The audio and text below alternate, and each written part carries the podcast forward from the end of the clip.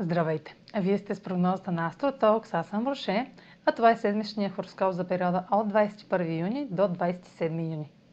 На 24 имаме интензивно пълнолуние в Козерог. Пълнолунието в Козерог е в хармоничен аспект с ретроградният вече Юпитер в Риби и сочи резултат или решение, свързано с възможност за бързо развитие.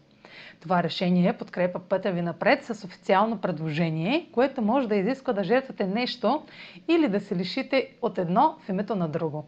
Имайте предвид, че Юпитер в Риби загатва за успех, който може само да предусещате и да се материализира в началото на 2022 година.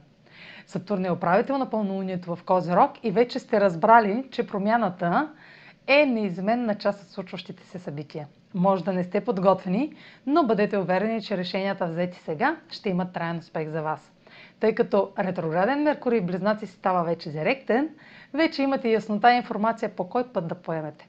Венера е в опозиция на Плутон по време на пълнолунието в Козерог и добавя към резултатите или решенията интензивни и страстни отношения с друг. Трудно ще сдържате желанията и емоциите си, както и нужда да контролирате ситуацията.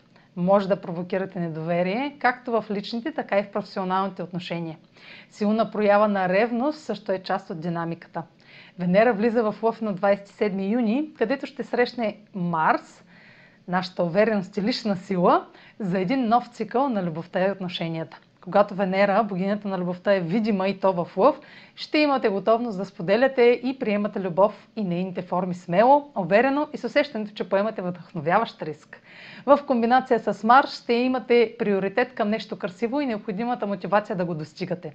Как ще се отрази това на всички знаци, проследете във видеоматериала за цикъла на Марс и Венера, който ще намерите в канала ми в YouTube.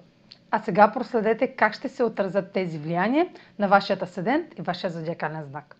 Седмична прогноза за Съден Дева и за Зодия Дева.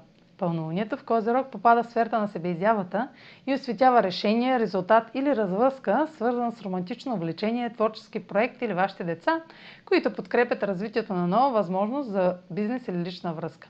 Може да получите официално предложение, новина или публична информация, която до сега е забавила развитието в професионалната сфера. В същото време може да се наложи да се лишите от нещо или да спазите условие в името на благоприятното развитие на бизнес или лични отношения. Венера е в опозиция на Плутон и добавя интензивност към казаното, тъй като трябва да направите компромис с желанието и нуждата да се социализирате, за да поемете отговорност на творчески проект или вашите деца.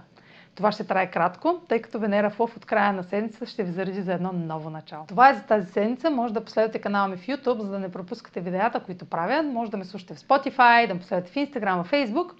А на сайта astrotalks.online ще намерите услугите, които предлагам, както и контакти за връзка с мен. Чао! Успешна седмица!